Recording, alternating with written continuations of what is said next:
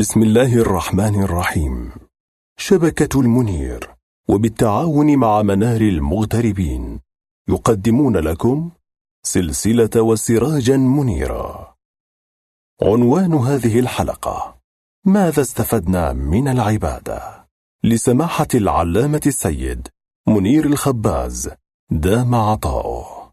بسم الله الرحمن الرحيم.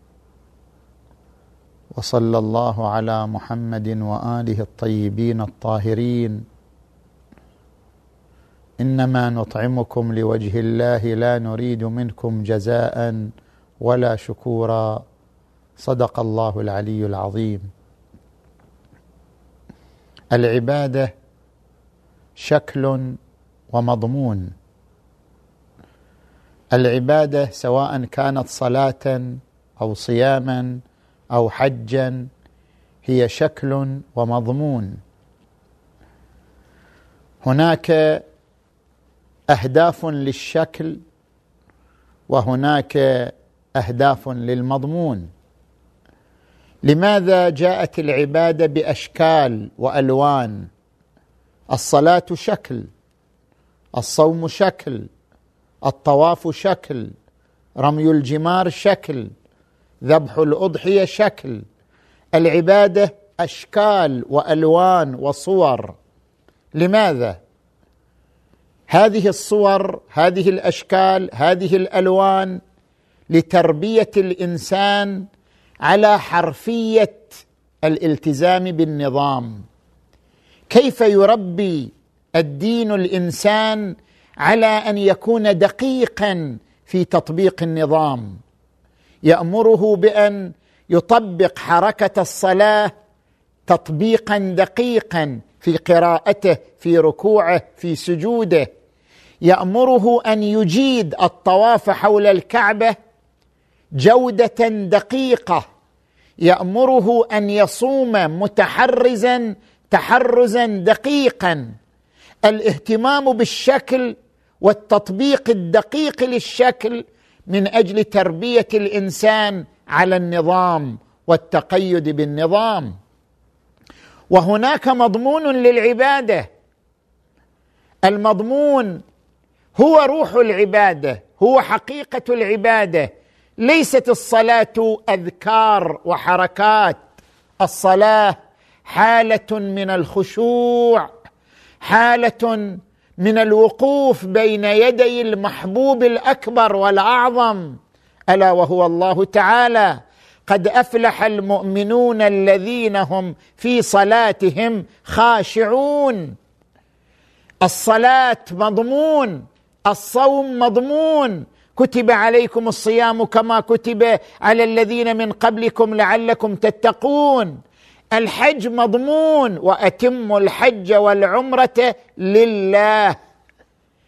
العبادات تؤكد لنا مضمونين مضمونا روحيا ومضمونا سلوكيا. المضمون الروحي الصلة بالله واتموا الحج والعمرة لله. أن يكون عندك حالة من التواصل مع الله المسجد فرصة للتواصل مع الله. الحج فرصة للتواصل مع الله. عندما يحرم الإنسان أحرم لك بدني وشعري. أحرم لك جسمي وشعري. أحرم لك كل ما عندي من جوارح وجوانح. عندما يحرم عندما يطوف عندما يقف في عرفات.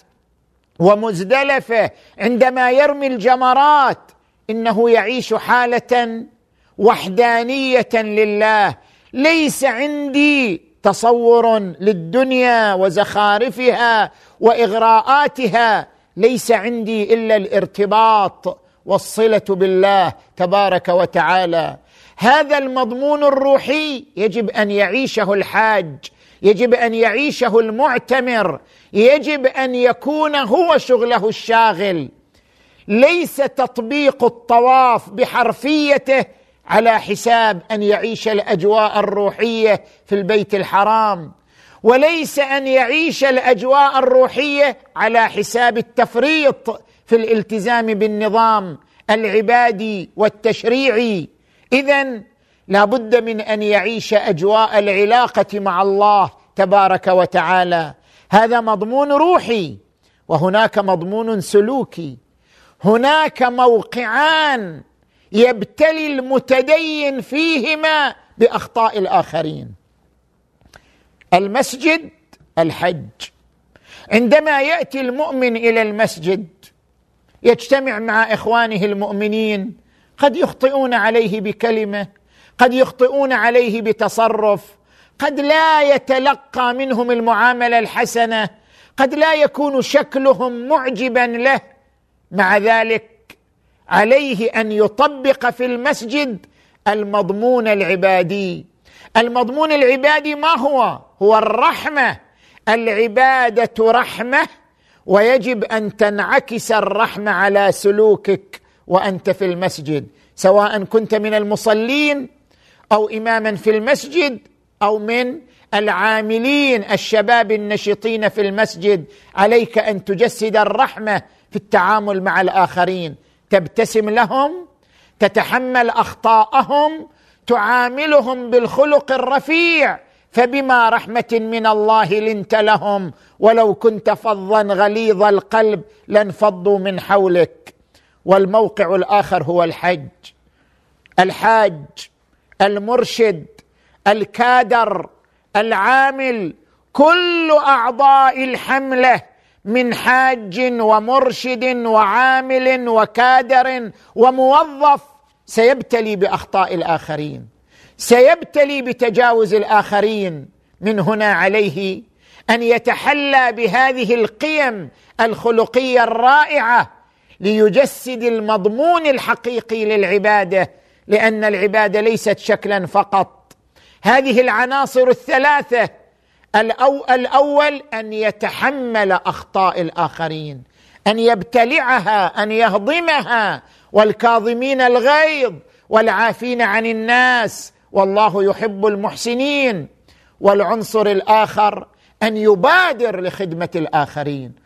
صحيح أنت لست كادر في الحملة أنت مجرد حاج لكن الحاج هو الذي يجسد التعاون وتعاونوا على البر والتقوى. ولا تعاونوا على الإثم والعدوان. والعدوان بادر لقضاء حوائج إخوانك الحجيج.